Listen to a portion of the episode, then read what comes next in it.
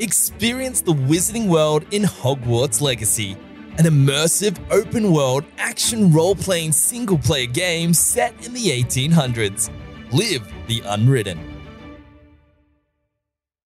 Hey gamers, Jake Barros here, and you're listening to Press Start Australia's daily gaming news.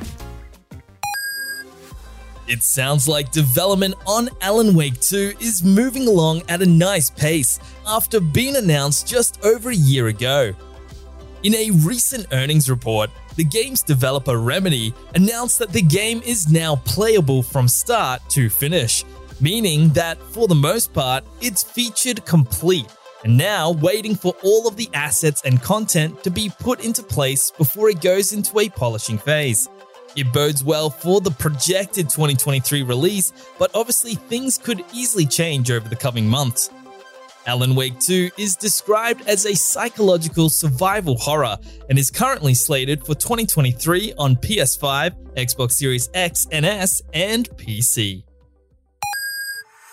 Publisher Nacon's annual Connect livestream is happening once again in just under a month on March 10th.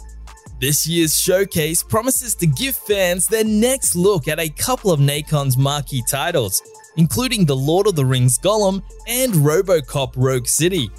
Last we heard about Gollum, it was pegged for a September 2022 release, but was almost immediately delayed to an unspecified date. In the way of RoboCop Rogue City, it was shown off at last July's Nacon Connect and given a June 2023 release window. The game is set to feature Peter Weller, the original RoboCop actor, reprising his role. We've got our hands on the much-awaited PlayStation VR 2, and we're not quite able to share our detailed impressions just yet, but you can find our unboxing article over on the Press Start Australia website, where we share our initial thoughts on what's in the box and how both the headset and NuSense controllers look and feel.